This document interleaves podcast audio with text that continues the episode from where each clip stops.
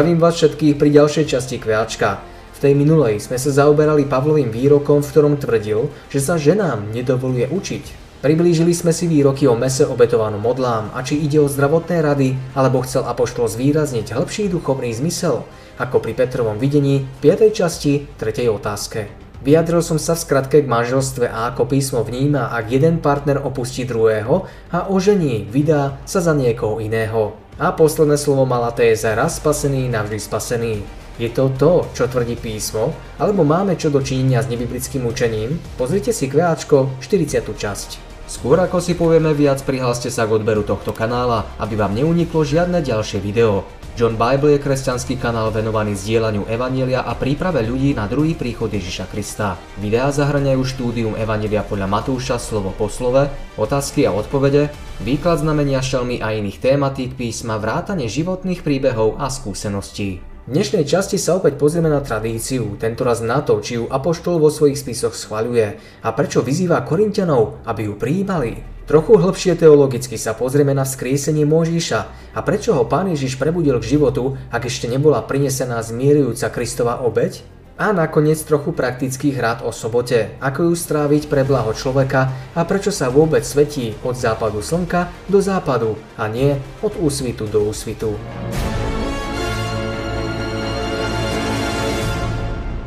Radovan sa pýta, nemala by sa zachovávať aj cirkevná tradícia? Pavol napríklad Korintianov pochválil, že zachovávajú tradíciu a sám uvádza, že niektorí mohli uveriť slovom alebo listom. Tématiku cirkevnej tradície a prečo ju neprijímam v zmysle povyšovania nad Božie slovo som už rozobral v kviačku 15. časti, druhej otázke. Radovan tu má ale na mysli tzv. zachovávanie tradície podľa 1. Korintianom 11.2 a príjmanie jej vo forme slova či listu podľa 2. Tesalonickým 2.2. Prečítajme si ich spolu. Chválim vás teda, že vo všetkom na mňa pamätáte a držíte sa tradície, ako som vám ju odovzdal. Nedajte sa tak rýchlo vyviezť z miery a zastrašiť nejakým duchom ani slovom, ani listom údajne naším. Radovan, brat môj, čo sa týka výrazu tradície, je treba si uvedomiť, že tu Pavol nehovorí o tradícii založenej na ľudskom pridanom výklade. Je ale pravda, že tradícia založená na denominačnom pridanom učení je nebezpečná a má závažné dôsledky, na čo Kristus aj upozornil. Zbytočne ma však uctívajú, lebo ako náuku učia ľudské príkazy. No tradícia založená len na slove písma, to je víťazstvo nad zlým, to je duchovný meč, ktorým rozdeľujeme svetlo od tmy a pravdu od bludu. Napísal som vám mládenci, lebo ste silní a Božie slovo zostáva vo vás a zvíťazili ste nad tým zlým. Je teda potrebné opäť pozorne vnímať kontext. Správny význam dostane, keď je prečítaný aj s prvým veršom. Teraz si ho prečítajme znovu. Napodobňujte ma ako ja napodobňujem Krista. Chválim vás teda, že vo všetkom na mňa pamätáte a držíte sa tradície, ako som vám ju odovzdal.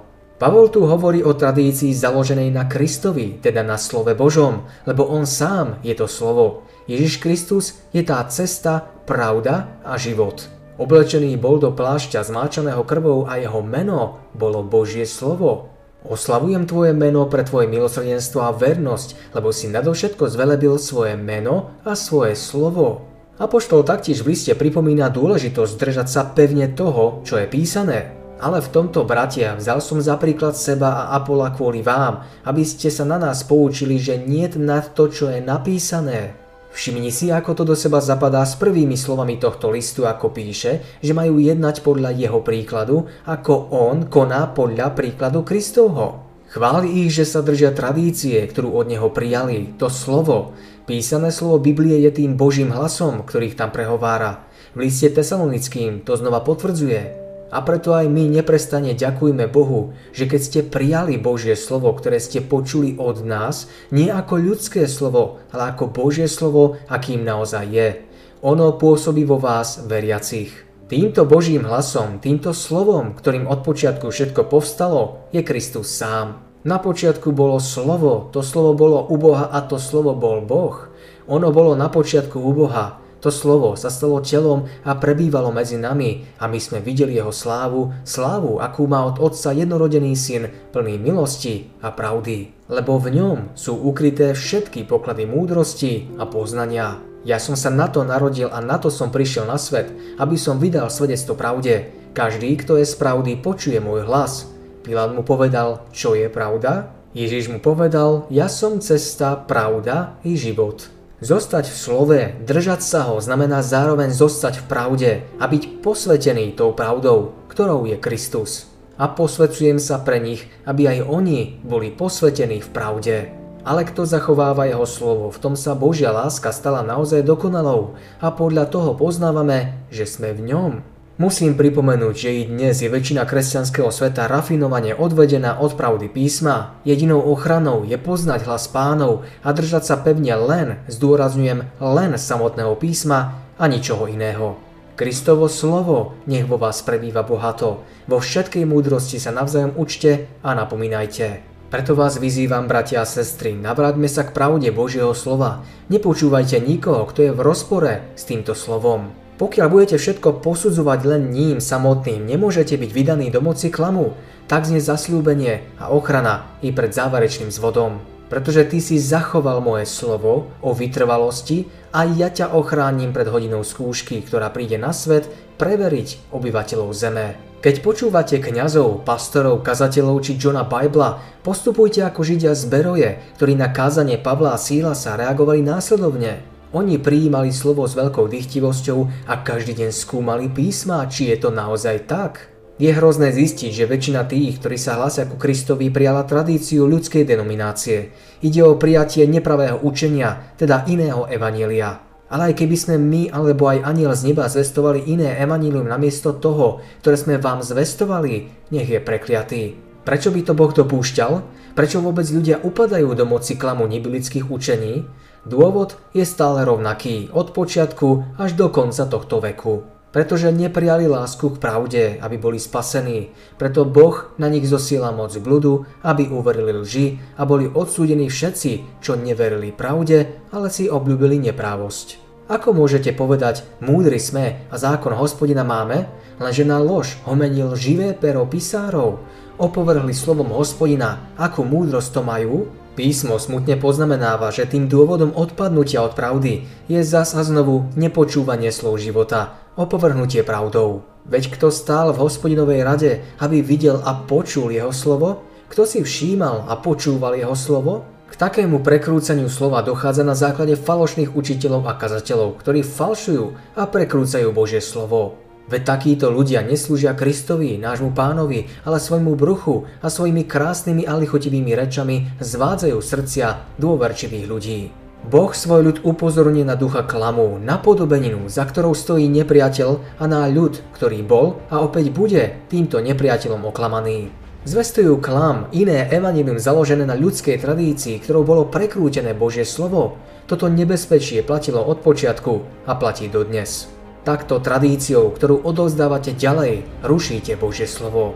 Nepriateľ má v každej dobe rovnaký spôsob, ako odvádzať Boží ľud od svojho slova, a to napájať ho otrávenou vodou, ktorá je jedom, otráveným vínom. Ich víno je dračí jed, prudký jed vretenice.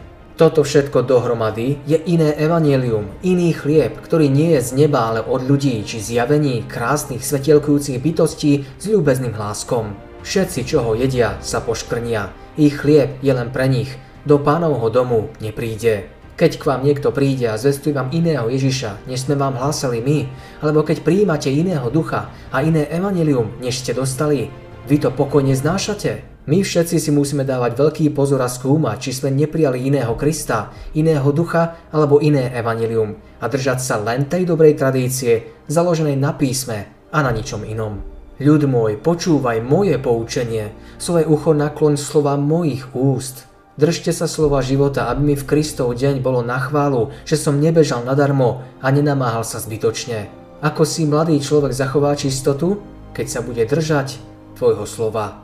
Jerguš sa pýta, prečo bol Mojžiš skriesený pred Ježišovým ukryžovaním, hoci za jeho hriech ešte nebola prinesená zmierujúca Kristova obeď? To je veľmi dobrá otázka. Je v skutočnosti brilantná, pretože Biblia k tomu hovorí niekoľko veľmi zaujímavých vecí. Mojžiš bol podľa písma vzkriesený z mŕtvych a tu došlo k sporu s diablom o jeho telo. Veď Archaniel Michal, keď sa prel v hádke s diablom o Mojžišovo telo, neodvážil sa miniesť nad ním rúhavý súd, iba čo povedal, nech ťa pán potrestá. Satan pokladá svet za svoje kráľovstvo, ale proti jeho nadvláde sa stavia malá skupina tých, čo sa snažia zachovávať Božie prikázania. Medzi nimi napríklad Mojžiš. Keby týchto ľudí mohol zničiť jeho víťazstvo i bolo úplné. Podrobne pozná hriechy, ku ktorým ich zviedol a predkladá ich Bohu v tom najnepriaznivejšom svetle.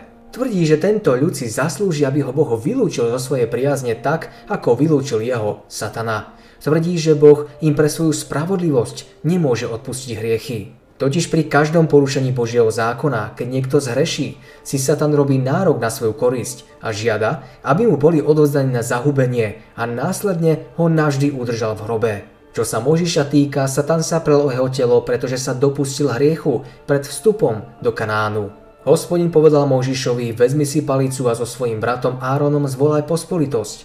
Pred ňou sa prihovorte skale a bude z nej tiesť voda. Na to zvolal Mojžiš, počujte zbúrenci, máme vám z tejto skaly vyviezť vodu? Mojžiš zodvihol ruku a palicou dvakrát udrel skalu. Hriech spočíval v tom, že si prisvojil moc vyviezť vodu zo skaly, ako by to dokázal vo vlastnej sile.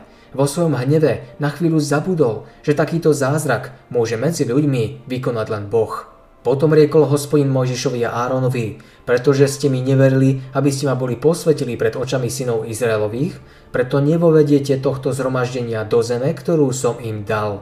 Tým, že Mojžiš nesmel vojsť do Kanánu, Boh dal navždy najavo, že žiada bezvýhradnú poslušnosť. Súčasne to bola aj výstraha, aby si ľudia neprisvojovali slávu, ktorá patrí stvoriteľovi. Keby Možiš nebol svoj život poškvrnil hriechom pri Kádeši, mohol vojsť do zasľúbenej krajiny a mohol byť prenesený do slávy bez toho, aby okúsil smrť.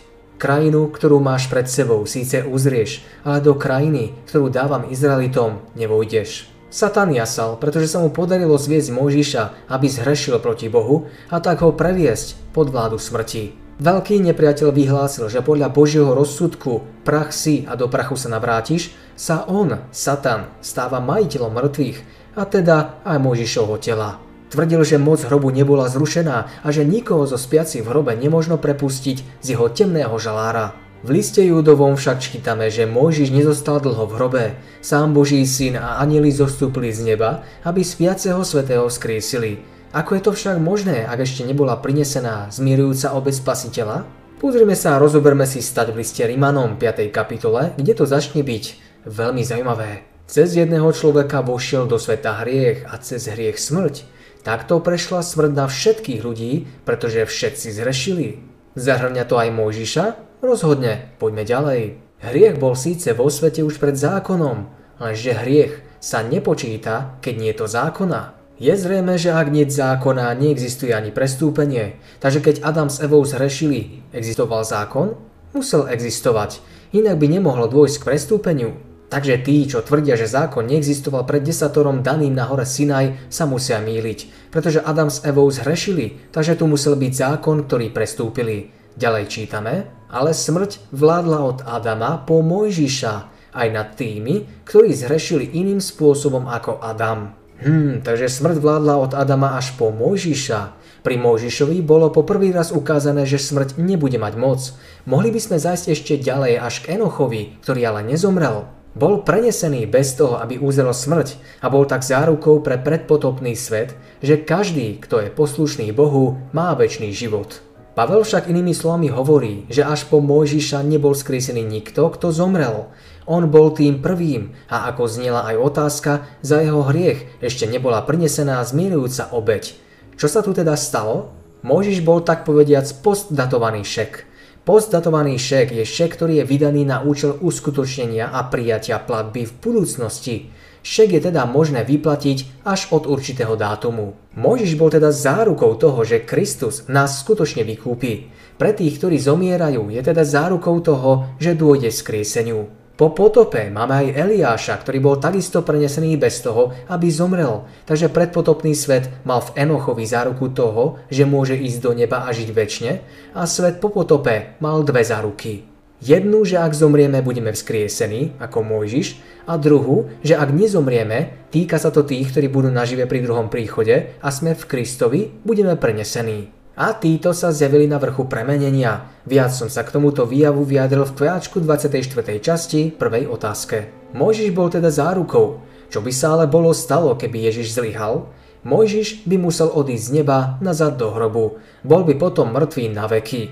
Je to veľké riziko, že? Diabol bol rozúrený, keď bol Mojžiš skriesený. Dá sa predpokladať, že hovoril, akým právom to robíš? Toto je podľa zákona moja výhra. Mojžiš je môj. Triumfoval tým, že mal možnosť premôcť Mojžiša svojimi pokušeniami, že mohol skaziť jeho vynikajúci charakter a priviesť ho pred ľuďmi k hriechu privlastňovania si slávy, ktorá patrila Bohu. Keď teraz Boží syn hodlal mŕtvemu vrátiť život a ako knieža života sa so svojimi anielmi blížil k hrobu, Satan chcel bojovať o svoju nadvládu. Spadlými anielmi začal obhajovať územie, ktoré pokladal za svoje vlastníctvo.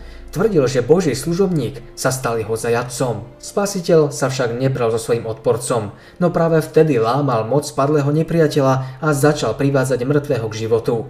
Satan nemohol odolať moci Božieho syna, nemohol zabrániť skrieseniu. Tým prišiel o svoju korisť. Mojžiš sa tak stal predstaviteľom tých, čo vstanú z hrobov pri vzkriesení spravodlivých. Nikola sa pýta, prečo je sobota od západu slnka do západu a nie od úsvitu do úsvitu? Keď sa vrátime naspäť k stvoreniu, nasledujú tu za sebou stvoriteľské dni a vždy sa píše a bol večer a bolo ráno prvý deň. Druhý deň začína takisto večer a ráno a takto pokračuje. Deň Biblii teda začína, keď zapada slnko. Prečo je to dôležité? Ak si vezmeme moderný deň, ktorý bol samozrejme zavedený katolicizmom, trvá od polnoci do polnoci. Sú rozumní ľudia zvyčajne o polnoci hore? Nie. Až na takých ako je John Bible, ktorý využíva čas po práci, aby strihal videá, či písal scenár a oberal sa tak o liečivé účinky melatonínu. Deň teda prichádza, keď spíme, o polnoci, že? Neovplyvňuje nás. A kedy by bolo ráno? Povedzme, že za úsvitu. Je na svítaní každý hore? Nie nevyhnutne. Je ale každý hore pri západe slnka? Áno. Takže môžeme vlastne privítať deň. A aké pekné je začať ďalší deň tým, že ho privítame, keď sa pripravujeme v tomto prípade na sobotný odpočinok. V tomto dni prežijeme deň až do západu slnka a potom sa s ním rozlúčime a privítame následujúci deň. Kedy je teda logickejšie začať deň? Pri západe slnka alebo o polnoci? Väčšina verím odpovedala, že pri západe. Deň teda biblicky trvá od západu do západu. Takto to definoval Boh. Bude to pre vás sobota sviatočného odpočinku. Od jedného večera do druhého budete svetiť svoju sobotu. Tu dokonca aj ceremoniálne soboty trvali od západu slnka do západu slnka, ktoré boli súčasťou židovských sviatkov. Nekvasené chleby budete jesť od večera 14. dňa 1. mesiaca až do večera 21. dňa toho istého mesiaca. Prečo teda svetíme sobotu od západu slnka do západu? Pretože tak to hovorí písmo. Tak začína a končí deň v písme. Môžeme tak sobotu privítať, keď prichádza a môžeme sa s ňou rozlúčiť. Samozrejme na niektorých miestach na svete slnko zapadá skoro, na iných veľmi neskoro. Ak pôjdeme na sever a je tam leto, slnko zapadá veľmi neskoro a v niektorých oblastiach takmer ani nezapadá. Slnko klesá, ide dole k horizontu a potom opäť stúpa. Ako teda vypočítať sobotu od najnižšieho bodu do najnižšieho bodu? Bolo by to presne to isté, od západu do západu. Hmm, ale ak je tu nepriateľ a ten chce sobotu znesvetiť, čo tak určiť deň od polnoci do polnoci? Keď zapadne slnko Nikol, pôjdeš napríklad na párty a pokračuješ v zábave až do polnoci v sobotu.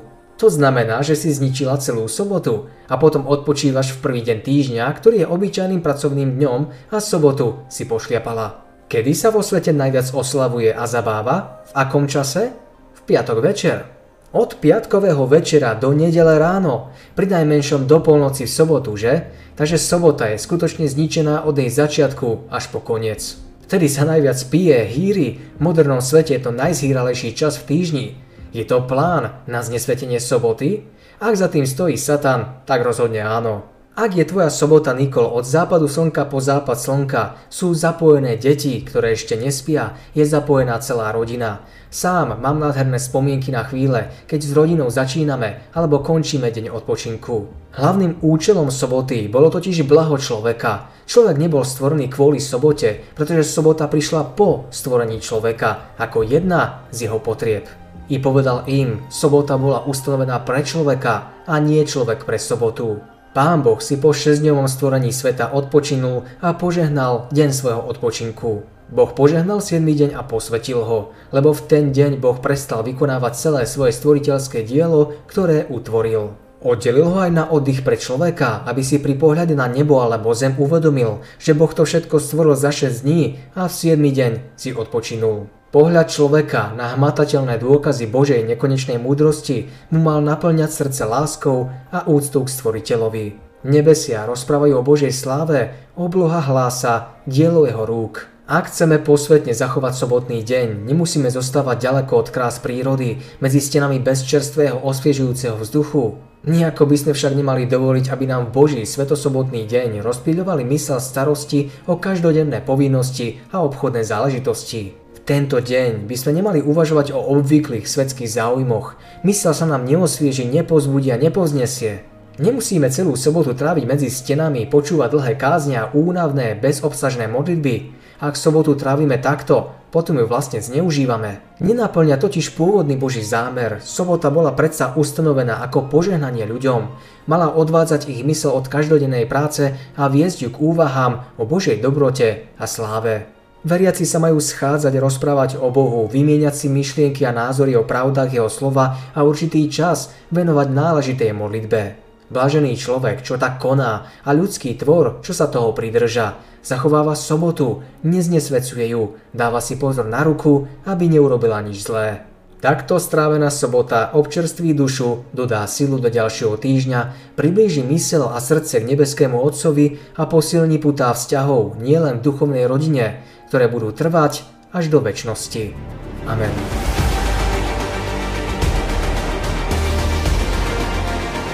Ak bolo pre vás video užitočné, odberajte tento kanál, odporúčajte a zdieľajte s inými. Kto by mal záujem na stránke v kolónke informácie, nájdete štúdium biblických lekcií na stiahnutie. Do komentárov mi dnešnej časti napíšte vaše otázky k tejto tématike a neskôr si ich zodpovieme. Pre viac informácií navštívte našu stránku. Nech vás Boh sprevádza.